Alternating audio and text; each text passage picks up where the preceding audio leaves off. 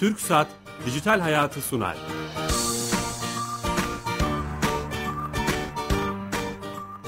Merhaba, Kenan Bölükbaş ve Ali Fuat Gülmez'in yapımcılığını, Sedat Karabel'in teknik yönetmenliğini, Bilal Eren'in danışmanlığını yaptığı teknoloji ve sosyal medya programı Dijital Hayat başlıyor.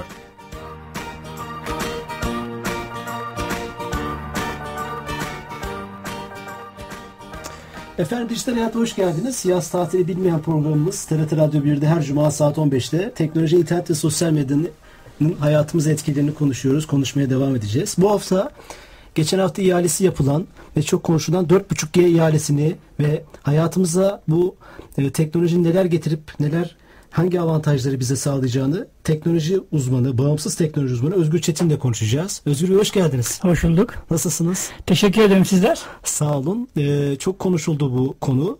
Ee, bunun detaylarını size soracağız ama öncesinde bizim sponsorumuz TürkSat'a bağlanıyoruz. Onlar biliyorsunuz Türkiye'nin devlet kapısı, Türkiye Gov.tr'yi işletiyorlar, yönetiyorlar, geliştiriyorlar. Oradan teknoloji uzmanı, e, direktör arkadaşımız Tuğan Avcıoğlu'na bağlanıyoruz ve bir özelliği bize anlatıyor her hafta olduğu gibi. Tuğan Bey.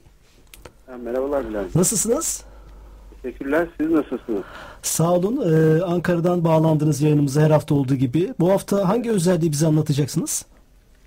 Ee, yine aslında öğrencileri ilgilendiren bir hizmetimiz var. Bugün içerisinde e, hizmete girecek. E, bu yurt kur e, hizmeti yani üniversiteye yerleşen öğrencilerin yurt hizmetini almak amaçlı. Biz ilk defa bu sene e-kayıtı oradan yaptıracağız. Yani kısacası yurt hakkı olan öğrenciler kaydını e-devlet üzerinden yapabilecekler. İsterlerse gidip yurtlarına da yaptırabilirler ama uzaktan da e-kayıt yaptırabilecekler. Hı hı. Bu sayede işte yaklaşık 300 bin öğrencinin e, muhtemel kaydı olması muhtemel 300 bin öğrencinin kaydı e-devlet üzerinden yapılabilecek. Süper hizmet. E-Devlet bu sene hep öğrencilere çalıştı, üniversite öğrencilerine. Aynen öyle. E, bundan sonraki süreçte zaten e, bunlar rutin hale gelecek e, tüm öğrenciler e, sadece devlet üniversitesiyle sınırlı değil. E, kayıt biliyorsunuz üniversite kaydı için de yapmıştık bunu. E, diğer üniversiteler için de e, bunu yapacağız inşallah çalışıyoruz üzerinde. E, aynı şekilde yurt kur hizmetlerin yani bu sadece yurda yerleşme değil işte kredi veya işte benzeri bir e, durumda da yurt kurun hizmetini üzerinden alması mümkün olacak. Hı hı. öğrenciler 18 yaşından küçük de olsa 15 yaşından itibaren bu hizmetlerden faydalanabiliyor. Süper. Bizi dinleyen tüm öğrencilere güzel bir haber vermiş oldunuz. Başarılarınızda çalışmalar diliyorum. Türkiye'nin gururusunuz. Ee, iyi çalışmalar. Evet. Bu 4 Eylül ile 11 Eylül arasında sürecek bir hizmet olarak bildirmiş olalım. Hmm, o tarihi de vermek önemli. Teşekkür ederiz Doğan Bey. Ben teşekkür ederim. Kolay gelsin size iyi sohbetler. Sağ olun sağ olun teşekkürler. Evet e, şimdi tekrar konumuza dönelim istiyorum. Değerli bir konuğum var. E, bağımsız teknoloji uzmanı yazılarını e, internetten kendi blogundan YouTube kanalından e, dikkatlice izlediğimiz Özgür Çetin bizimle beraber 4.5G'yi konuşacağız. Şu ilk önce şu 4.5G nedir? Böyle başlayalım mı? Çok soruluyor. Tabii. Şimdi aslında 4.5G e, dünyada yaklaşık 5 yıldır kullanılan 4G'nin gelişmiş versiyonu olarak tanımlayabileceğimiz bir mobil iletişim teknolojisi. E, dünyada aslında 4.5G ya da 4.2 25G şeklinde söylenen söylenebiliyor. E, tam olarak 4.5G diye bir tabir yok dünya literatürüne baktığımızda. En azından bu teknolojilerde bize yok. bir tabir. Evet biraz bize özgü bir tabir ama orada aslında bir şey açıklamak isteniyor. Yani şimdi aslında 3G'de de biraz böyle olmuştu. 2009 yılında biz 3G'yi kullanmaya başladık. Çok eleştirilmişti o dönemde. Hani biraz geç geldi, şöyle oldu, böyle oldu vesaire diye ama e, biz 3G'nin en hızlı ve en son sürümlerinden bir tanesini kullanmaya başlamıştık. Aslında o zaman da biraz 3.5G e, sözleri dolaşmıştı biraz. Şimdi 4.5G denmesinin sebebi e, yüksek hızlı 4G olduğu için, hmm. ileri seviye bir 4G teknolojisini kullandığımız için e, söyleniyor. E, bu son kullanıcı anlamında yani sokaktaki vatandaş açısından ne fark edecek diye sorabilirsiniz belki veya insanların aklına böyle bir soru geliyor olabilir. Eee İnternet daha hızlanacak. Yani cebimizde, e, cep telefonumuzda, işte mobil cihazlarımızda, işte o USB modemler oluyor, başka cihazlar oluyor. Kullandığımız internetimiz yani sim kart üzerinden kullandığımız internet hızlanacak.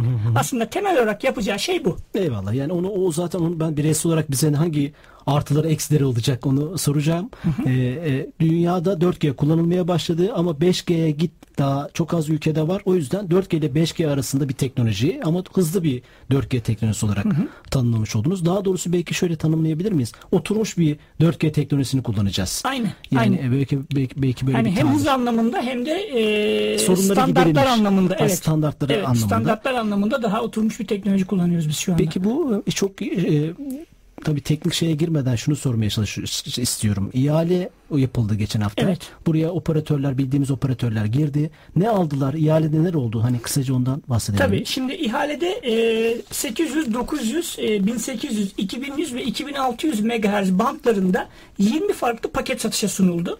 Şimdi burada operatörler hepsi e, ihaleden sonra açıklama yaptı. Her operatör kendi altyapısına uygun ve e, ileride kullanabileceği megahertzlerde frekans paketlerini aldı. E, örneğin e, toplam olarak e, satılan yani ihaleye çıkan toplam frekans bandı 390.4 megahertz'di.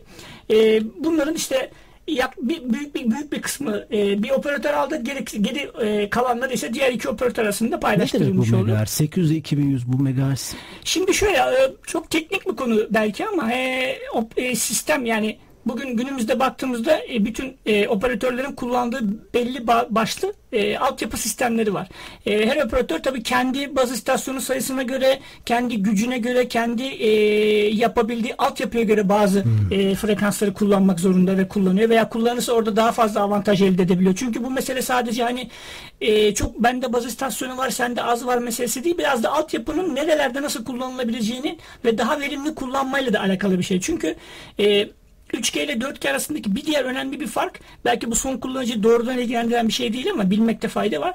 4G tamamen IP tabanlı. Yani bilgisayar gibi bir mantık üzerinden çalışıyor. 3G'de biz e, datayı yani veriyi ses üzerinden iletiyorduk. E, 4G'de ise bu tamamıyla e, IP tabanlı yani veri tabanlı bir teknolojiden bahsediyoruz. Böyle olunca da e, bu baz istasyonları arasındaki iletişim fiber altyapıyla sağlanıyor. Örneğin biz X operatörün elindeki fiber e, ağ e, yaygınlığı ve yapısı çok daha iyiyse doğal olarak bu daha fazla avantaj sağlayabiliyor. Bu kullanabileceği tabii altyapıya göre değişebiliyor. Kullandığınız yere göre değişiyor. Birçok şey var. Yani bazı frekanslar e, daha değerli, bazı frekanslar değil. Bazı frekanslar kapalı alanda çalışmıyor, bazı frekanslar ka- açık alanda çalışmıyor gibi ince noktalar var. Her operatör de kendi altyapısına uygun şekilde bu frekansları alarak ki üçü de açıklama yaptı zaten ve üçü de aldıkları frekanslardan memnun olduklarını ifade ettiler. E, bir altyapıyı geliştirecekler. İhale süreci güzel geçti o zaman Türkiye açısından. Evet Yani hem Türkiye açısından hem op- operatör açısından hem de biz kullanıcı açısından iyi geçtiğini söyleyebiliriz. E, 1 Nisan 2016'dan itibaren de bu teknolojiyi Türkiye'de kullanmaya başlayacağız. Çok da az bir zaman var 1 Nisan 2016'ya yani işte Eylül ayındayız. Ee, burada Evet. 3, 3, 4, 5, 6 ay var. Ee, bu kısa sürede bu ya altyapıyı oturtup tüm Türkiye'de Evet. bize kullanımı açacaklar. Değil mi Aynen. ihaleye göre? İşte bu dediğim sebepten de dolayı oluyor biraz. Biz 3G'yi biraz geç al- geç geldiği için Türkiye'ye e, 3G teknolojisiyle uyumlu birçok baz istasyonu diyelim ki bu yaklaşık olarak bildiğim kadarıyla 100 bine yakın e, baz istasyonu var Türkiye'de ve bunların e, 40 bini 3G desteği sağlıyor. Bunların 4G'ye e, entegrasyon çok kolay bir şekilde yapılabiliyor. Yani bütün bir baz istasyonu veya bütün donanımı değiştirmeden işte belki bir e, bir kartla bir devreyle küçük bir parçayı değiştirerek bu istasyonların e, 4G uyumu sağlanabiliyor veya 4.5G uyumu sağlanabiliyor. E, mevzu sadece şu biraz istasyon baz istasyon sayısının artması gerekiyor. Ve fiber altyapının biraz yapacak. daha geliştirilmesi gerekiyor. Aslında yapılacak şeyler birazcık bunlarla alakalı. Peki biz bu 1 Nisan'da geçtikten sonra dünyada sayılı ülkeler arasında mı gireceğiz? 4G bu- kullanan, iyi 4G'yi kullanan. E şöyle 4G 5 yıldır dünyada kullanılıyor. Yaklaşık olarak e, ben bir haberde de bu- bunu araştırmıştım, yapmıştım. Hani 120 küsür 124 ülkede 60 operatör bu teknolojiyi kullanıyor. Ama e, tabii önce girenlerin biraz altyapısı bizim kadar iyi olmayabilir. E, biz biraz daha hani 5 yıllık süreçte bazı şeyler geliştiği için böyle teknolojide bu 5 yıl çok uzun bir süre. Çok önemli. E, şey gibi değil. Yani 5 5 yaşında bir çocuk gibi düşünmeyin. Sonuçta bir yılda dünya değişebiliyor teknolojide. E, biz tabii biraz daha e, avantajlı konumda olacağız. Evet e, hani bu teknik şeylerden sonra biraz hayatımızda bu bu 4.5G teknolojisi neler değiştirecek? Bunu kon- konuşmak istiyoruz. E, bu konuda sorular da geliyor. Evet. Birisi olarak e, e, biz böyle bir telefona e, sahip olduk veya sim kartı onu da soracağım. Evet. Hani neler lazım? E, neler değiştirecek? İşte Böyle madde madde Tabii, tabii söyleyeyim. miyiz? Şimdi ilk önce donanım desteğinin olması gerekiyor. Yani telefonunuzun, e, işte varsa modeminizin, tabletinizin veya bilgisayarınızın, çünkü sim kart takılabilen bilgisayarlar da var. E, 4G uyumlu olması gerekiyor. Birinci şart bu. nasıl Yani- anlayacağız onu? Hemen araya girip sorayım. Belki benim telefonum uygun veya Şimdi şöyle e, arama motoruna işte 4G, uy- 4.5G uyumlu telefonlar yazdığınız zaman zaten bir şey çıkıyor. E, üretici firmaya başvurabilirsiniz. Yani satın aldığınız sitenin de X markanın, Y markanın e, internet sayfasında bu bilgiler yazıyor. LTE diye geçiyor. Bu teknoloji yani 4G, 4.5G, LTE şeklinde e, tanımlanabiliyor. Dün şöyle bir şey gördüm. Sözünüzü kestim. Bu operatörler web sitelerine bir e, sayfa eklemişler. Numaranızı yazıyorsunuz. Hatta haberinde yaptık. E, sizin telefonunuzun ve sim kartı 4.5G'yi destek desteklemiyor. Doğru. Evet hayır diye veriyor. Evet ama bir operatör yapıyor şu Ha, şu an anda. bir operatör operatörün yapıyor. yaptığı bir hizmet o. Diğerlerinde Yakında yapacaklardır belki. Tabii benzer şeyler olabilir veya siz bayilerine sorabilirsiniz. Ha, yani benim eyvallah. telefonum e, destekliyor mu ya da şöyle bölüm diye ama Desteklemiyorsa ne yapacak? Şimdi tele- donanımsal destek yoksa bir kere kullanılamaz. Yani bunun bir şeyi yok. Hani e, bir kolay bir evet kolay bir yöntemi yok. Çünkü 4G ya da 4.5G desteklediğiniz şey sonradan takılabilen bir özellik değil. E, ya öyle bir uyumlu cihazınızın olması lazım ya da kullanamıyorsunuz. E, sim kart meselesi de var onu da değineyim. Sim kartların da 4.5G uyumlu olması gerekiyor. E, ben bu konuyu araştırmıştım kısa bir süre önce bir haberde yazdım hatta bununla ilgili. E, ba- bazı operatörler 3G'den bu yana 4.5G uyumlu yani 4G uyumlu sim kart sattıklarını açıkladılar. İşte üzerinde şöyle yazıyorsa böylesi gibi bunlar hepsi web sayfalarında var o bahsettiğin sayfalarda yazıyor. Bazı operatörlerin de öyle bir uyumu yok. Ya bayiye gidip sormanız lazım ya da işte dediğiniz gibi belki bir web sayfası üzerinden de sorabildiğiniz operatörde var ama eğer sim kartta uyumlu değilse uyumlu donanımınız olsa bile 4.5G'yi kullanamayacaksınız. Ha, o zaman e, o sim kart belki ufak bir sim kart masrafı Tabii da o olacak. çok önemli değil ama donanım sonuçta bir telefonu değiştirmeniz gerekiyor ama şunu da söyleyebilirim. Son bir, bir buçuk yıldır satılan e, birçok akıllı telefonda bu özellik vardı. Yani e, hatta ben e, yaptığım yorumlarda insanlar sorduğu zaman mümkünse 4G uyumlu alın diye öneriyordum. Çünkü bu telefon hani her gün aldığımız bir şey değil. E, Bir, bir buçuk sene içinde geleceğini tahmin ettiğim için böyle bir uyarıda bulunmuştum. E, ama şu anda piyasadaki telefonların yaklaşık yüzde otuzu falandır diye tahmin ediliyorum. Tabii Kabaca bir tahmin bu. Evet şimdi bize hayatımızdaki gelişmeleri anlatacaksınız ama bir, bize dönek maliyetleri yavaş yavaş çıkmaya başladı. Yani Evet. yoksa telefon yoksa sim kart alacağız. Ee, başka nelere gerek olacak? Şimdi onun dışında bir maliyet farkı olmayacak. Ee, 4G'nin 3G'den en önemli veya 4.5G'nin 3G'den en önemli farkı hız farkı olacak. Şimdi biz bugün diyelim ki İstanbul gibi veya işte Bursa gibi, Ankara gibi, İzmir gibi bir şehirde yaşıyorsanız ortalama olarak bir e, operatörde ulaşabileceğiniz mobil hız hızınız en az 2-3 megabps'tir. Ee, iyi bir noktadaysanız, işte baz istasyonuna yakınsanız veya az kişi bağlıysa oraya 10-15 megabps'i bile görebiliyorsunuz. Ee, şöyle söyleyeyim, teorik olarak konuşmak gerekirse 3G'de teorik olarak 100 megabps'e kadar çıkar, çıkabiliyorsunuz. 4G'de bu 1 gigabps'e kadar çıkıyor. Yani 1000 e, 1000 megabps olarak da söyleyeyim. Yani e, yaklaşık olarak 10 kat 3G, Hızlanacak. e, 4G 3G'den yaklaşık olarak 10 kat daha hızlı. Ama bunlar tabii teorik rakamlar. Yani siz bunları işte 100 megabps'i de şu anda 3G'de görebilen olduğu zannetmiyorum. E, teorik rakamlar bunlar. Ama internet yani mobil internet hızlanacak. Bunu Evet, söyleyebiliriz. net olarak hissedeceğiz biz. Aynen. Aynen. Evet. Tabii orada şu sorun ortaya çıkacak. Bunun için de operatörlerin ben önlem alacağını düşünüyorum. Şimdi 4 GB bir kap- diyelim ki Evet, onu kapasiteniz var. geldiniz. Evet yani bunu e, birkaç dakika içinde bitirebilirsiniz. Yani çok hızlı bir yer, iyi çeken bir yerdeyseniz Peki telefonunuz. siz dünyayı da inceliyorsunuz. Dünya ne yaptı bu konuda? Mesela Japonya 4G'yi sanırım 3-4 senedir kullanıyor. Oradaki Evet. operatörler şimdi benim mesela 2-3 GB 3 GB internet paketim var. Ama hızlı olunca daha çok girmek isteyeceğim. İşte çeşitli uygulamalara, film, müzik, kaliteli keyif verdikçe daha çok kullanacağım. Evet. O paketim dediğiniz gibi bitecek. Tabii e fiyatlar Orada, ortalama orada paketler biraz daha şey tabii ki daha yüksek kapasite seçenekler de var ama bu sonuçta biraz taleple de ilgili bir şey. Çünkü mobil internet bugüne kadar hani insanların eğer çok e, nasıl anlatayım çok aşırı mobil değilseniz e, 4 GB fazlası yetiyor. Ama çok böyle profesyonel sizden çok özel işler yapıyorsanız tabii ki yetmeyecektir ama bugüne kadar ortalama çünkü bu paketler hesaplanırken sonuçta ortalamaya göre hesaplanıyor. Tabii ki mutlaka ekstrem e, noktalardaki insanlar da vardır ama bu e, ortalamaya baktığımızda ortalama o kadar yüksek paketler kullanmıyor. Şu anki Tabii tabii şu anki durumdan tamam. bahsediyorum. Ama işte 4G geldiği zaman dediğiniz gibi 4K bir video izlemeye kalkarsanız zaten o paket 2, 2 GB'ı hemen birkaç dakika içinde Sizce ne yapacaklar? Hani öngörünüz ne? E, bence fiyatlar çok değişmeyecek ama paketlerin kapasiteleri artacak. Yani 8 GB belki gibi paket gelecek. Hala da var ama fiyatları yüksektir o paketlerin. Belki 16 GB gibi paket eklenecek hmm. bu şeylerin üzerine. Veya o zaman şey şöyle bir şey de olabilir. Artık işte ADSL ya da fiber gibi teknolojilerde de bir rekabet olacak belki 4G ile ilgili.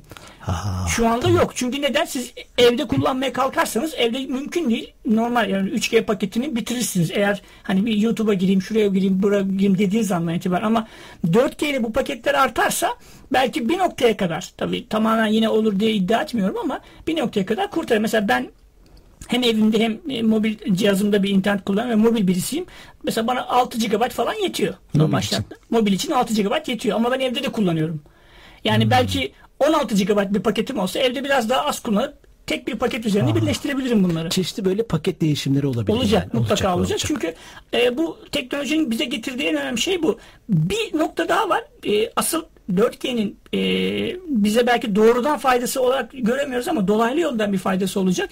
4G IP tabanlı ve aynı zamanda gecikme süresi dediğimiz teknolojiye karşı mesela şimdi şu anda 3G'de diyelim ki 100 milisaniyelik bir gecikme süresi varsa e, bu bekleme. 4G'de bekleme ah. süresi yani bir işlem yapmak için size bu 100 milisaniye beklemeniz gerekiyor. Belki bu rakamlar çok küçük gelebilir ama mission kritik dediğimiz yani çok önemli işlerde bu rakam çok önemli. Çok Ona 10 milisaniye iniyor. Hmm. Bu da şu anlama geliyor. Sizin şu anda yapamadığınız bazı kurumsal şeyleri yapabileceksiniz. Bunu bir operatörle görüşürken bana öyle bir örnek vermişlerdi. Örneğin bir futbol maçını, stadyumda maçı izliyorsunuz. E ama siz şimdi karşı kaleye gol atıldı. Siz de o mesafe 150 metre uzaktasınız. Cep telefonunuzdan anında daha o gol olur olmaz size bir hizmet sunulacak farklı açılardan o Tekrar. golün tekrarını sadece orada olmak kaydıyla izleyebileceksiniz. Hmm. Şimdi bunu 3G'de yapamıyorsun. Çünkü bu kadar hızlı geri dönüş yapamıyorsun 3G. Ama 4G'de bu yapılabilecek. Bu bir tane örnekten bahsediyorum. Bunun gibi yüzlerce örnek, yüzlerce fikir, yüzlerce proje geliştirilebilir. Bu doğrudan doğruya belki bu örneğin son kullanıcıyla ilgili ama bazı kurumsal için çok kurumsal önemli. için çok önemli bu. Bu veri çok önemli çünkü bugüne kadar yapılamayan bir teknolojiydi bu. Ya da yapılsa da o gecikme süresinin göz, önüne, göz önüne alınması gerekiyordu artık o gecikmeden o milisaniyeler için çok önemli olan işlerde bile artık kullanılabilecek. Hmm. O zaman bu hani kurumsal için de bu teknoloji çok faydalı. Yani sektörler için örneğin sağlık sektöründe e, giyilebilir teknolojiler konusunda e, işte canlı yayın yapan kurumsal canlı evet. internet üzerinden canlı yayın evet. yapan e, firmalar için falan e, çok önemli bir hal alacak yani. Tabii. Belki hatta bizim gibi medya sektöründe çalışan tele, işte çalışanlar, televizyonlar oradan daha rahat canlı yayın yapacak. Tabii kaliteli canlı Tabii yapacak. ki çok daha kaliteli veya çok daha yüksek çözünürlüklü.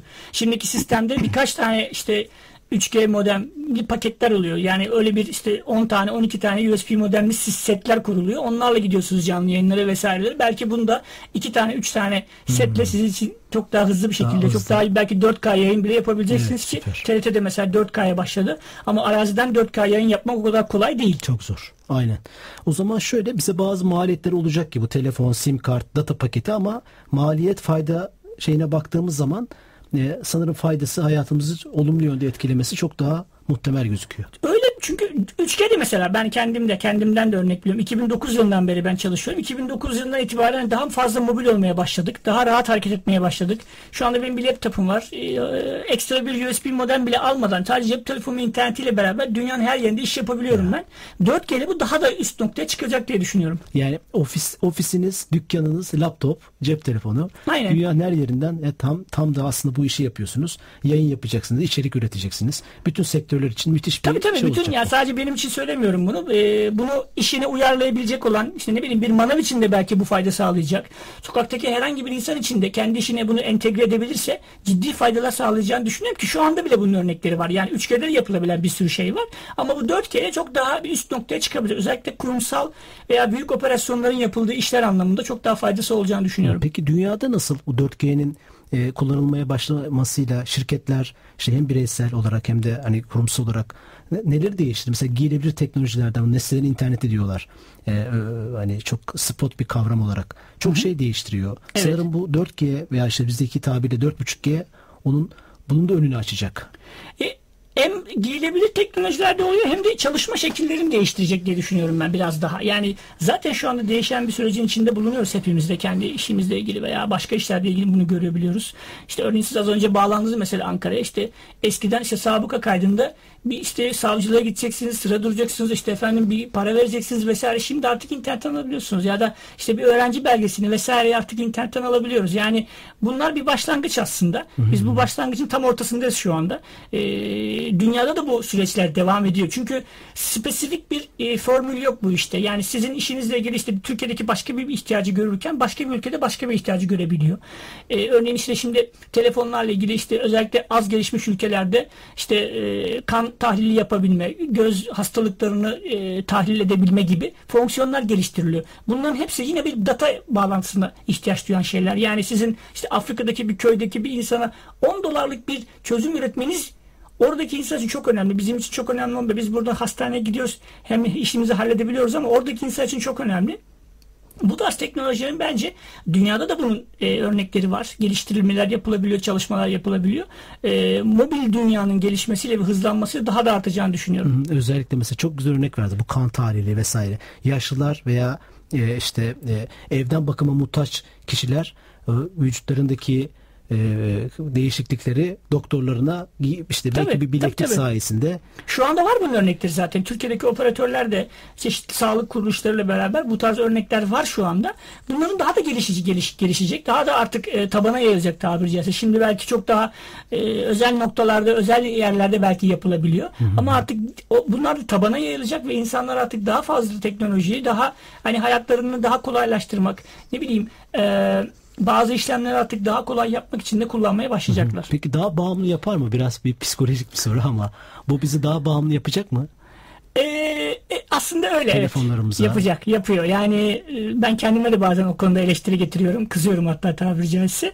Ee, biraz daha hani tabii ki her şeyi telefon üzerinden, her şeyi mobil dünya üzerinden yapmak bir bağımlılık getiriyor ister istemez ama bunu dengeleme, dengelemek de biraz bizim elimizde. Yani gerçek dünyadan çok kopmadan da işimizi yaptıktan sonra belki bir kenara biraz çekilmek, biraz daha hani sakinleşmek tabiri caizse ya yavaşlamak e, dediğimiz şeylerle aslında bu dengeyi kuracağımızı düşünüyorum. E, ama bunu hayatı kolaylaştırıyor genel olarak baktığımızda da. Yani bugün işte bir, hele büyük bir şehirde yaşıyorsanız İstanbul bir yerde gidip dışarıdan bir öğrenci belgesi almak en az 4-5 saatinizi alıyor. Evet. Yani okulunuz yanınızda bile olsa bu gittiniz geldiniz çıktınız e, hele uzaksa zaten daha da e, belki yarım gün belki bir gününüzü alıyor. E bunu internetten almak çok büyük kolaylık. Faturanızı internetten ödeyebiliyorsunuz artık birçok işinizi internetten yapabiliyorsunuz. Yani bunu ben artık hani bağımlılık değil de abartmamak kaydıyla kullanmamız Dengeli gerektiğini kullanma. düşünüyorum. Eyvallah. Siz bu konuda özellikle o ihale sürecinden önce de ben yazılarınızda okumuştum. Yazılar yazmışsınız. Peki e, bu konuda eleştirdiğiniz bir şey var mı? Hani bu ihalenin yapım sürecinden önce tartışılması noktasında Türkiye'nin bu teknolojiye geçme işte 5G teknolojisi ya böyle hani yapıcı eleştiriler anlamında belki buradan hani kamuoyuna duyururuz. Bireysel olarak son kullanıcılar için de eleştiri olabilir. Şimdi Türkiye'de şöyle bir sorun var bence bu e, sadece 4G, 5G vesaire ilgili değil de biz e, bilmediğimiz konular hakkında çok fazla yorum yapıyoruz. Yani e, arkasını özellikle ben bu sosyal medyada çok görüyorum. Bir fotoğraf paylaşılıyor. O fotoğrafın nerede çekildiği belli değil. Kimin çektiği belli değil. Altına bir hikaye yazılıyor. İşte şöyle oldu, böyle oldu. Şunları şöyle yapıyorlar, bunları böyle yapıyorlar gibi. Bu ihale sürecinde bu çok yaşandı. Ben e, 5G yani e, Cumhurbaşkanı Tayyip e, Erdoğan'ın da söylediği bir 5G ile ilgili bir açıklama vardı. O zaman da bir haber yazmıştım. 5G daha dünyada oturan bir standart değil. Ama orada belki e, Türkiye'de üretilen bir baz istasyonu vardı. ULAK dediğimiz bir proje vardı. O projeyle ilgili bir çalışma yapılmıştı belki. Onun için yapılmıştı bir açıklamaydı muhtemelen. E, tabii bunun hepsi bir teori olduğunu söyleyeyim. Hani e, bununla ilgili bir şey sonradan ortaya çıkmadı. E, ama hani Türkiye'de herkes her konu hakkında fikir beyan ediyor. Birazcık sakin olmamız lazım. Birazcık e, olayların hani ileriye doğru düşünmemiz lazım. Yani 3G çok bence çok önemli şeyler değiştirdi. Eleştirilir eleştirilmez. Şöyle oldu böyle oldu. Tabii ki eleştireceğiz. Yani eleştirme noktası varsa eleştirelim. 4.5G için de eleştirebiliriz. E, en başta söyledim. Dünyada 4.5G'de bir kavram yok mesela. Ama hani burada bir ifade bir anlam ifadesi Peki ediyorsa şunu sorayım hemen. O hani ilk sanırım bu iş Mayıs'ta yapılacaktı bunun ihalesi. Evet, ertelendi. Mayıs, Mayıs'ta yapılmasıyla işte Ağustos'un son haftası yapılması arasında ta- e, tartışmaların belli standartların yapılması, ihale süreci vesaire. E, olumlu etkisi oldu mu? Oldu, oldu. Yani, Yani e, Mayıs'ta yapsaydık daha mı deza- dezavantajlı olacaktık? bu e, bahsi geçen bu ULAK adı verilen e, baz istasyonunun çalışmaları henüz tamamlanmamıştı. Bir test aşamasındaydı. Mayıs ayından önceki ay- aylarda bahsediyorum. E, muhtemelen o süreçte hani bu konuda benim de resmi bir bilgim yok. Onu sadece kendi kişisel fikrimi söylüyorum. Bunu da belirteyim. Bu süreçte muhtemelen o testler ve çalışmalar tamamlandığı için diye de düşünüyorum biraz ben. Çünkü bu ihalede belli yerlilik oranları şartları var. 3G'de de vardı bu şartlar. Yani hem firmaların arge yapması gerekiyor. Aynı zamanda kullandıkları parçaların da belli yerlilik oranında üretilmiş olması gerekiyor. Ee, yani Türkiye'de faydası olabilecek bir e, altyapıdan da bahsediyoruz Operatörler burada. belki daha oturdu bu işi Aynen. Aynen. kendi aralarında konuşmuş oldular. İhale şartnamesinde veya sözleşmesinde bizim için avantajlı şeyler Çünkü or şunu şunu şunu söyleyeyim. 3G ihalesinde çok tartışmalar olmuştu bunu da hani e, hatta 3G ihal- ihalesi de bir kez ertelenmişti. Bir operatöre katılmadı. Şu oldu bu oldu. Hani oradaki çıkan sonuçla buradaki sonuç çok farklı. Çünkü 3G'de hala da o zaman da konuşsanız o, o dönemki operatör yetkilileriyle eleştirdikleri noktalar vardı. Biz onu alamadık şunu alamadık gibi eleştiriler vardı. E, bu ihalede hem devlet yani devletin ilgili kurumları çok güzel bir dağılım yaptı hem de ihaleye katılan şirketler de doğru frekansları aldığı için yani hepsi de biz kazandık diyor Herkes mesela. mutlu oldu. Aynen öyle. Herkes aynen mutlu öyle. oldu. O zaman iyi oldu. Ee, ağzınıza sağlık, ayağınıza sağlık. He- Hemen hemen her konuyu konuştuk. 4.5 ile alakalı, 4.5G ile alakalı. Sorularınızı cevap verdim. Teşekkür ederim geldiğiniz için. Ee, haftaya yeni konu ve konuklarla beraber olacağız. Ee, iyi hafta sonları size.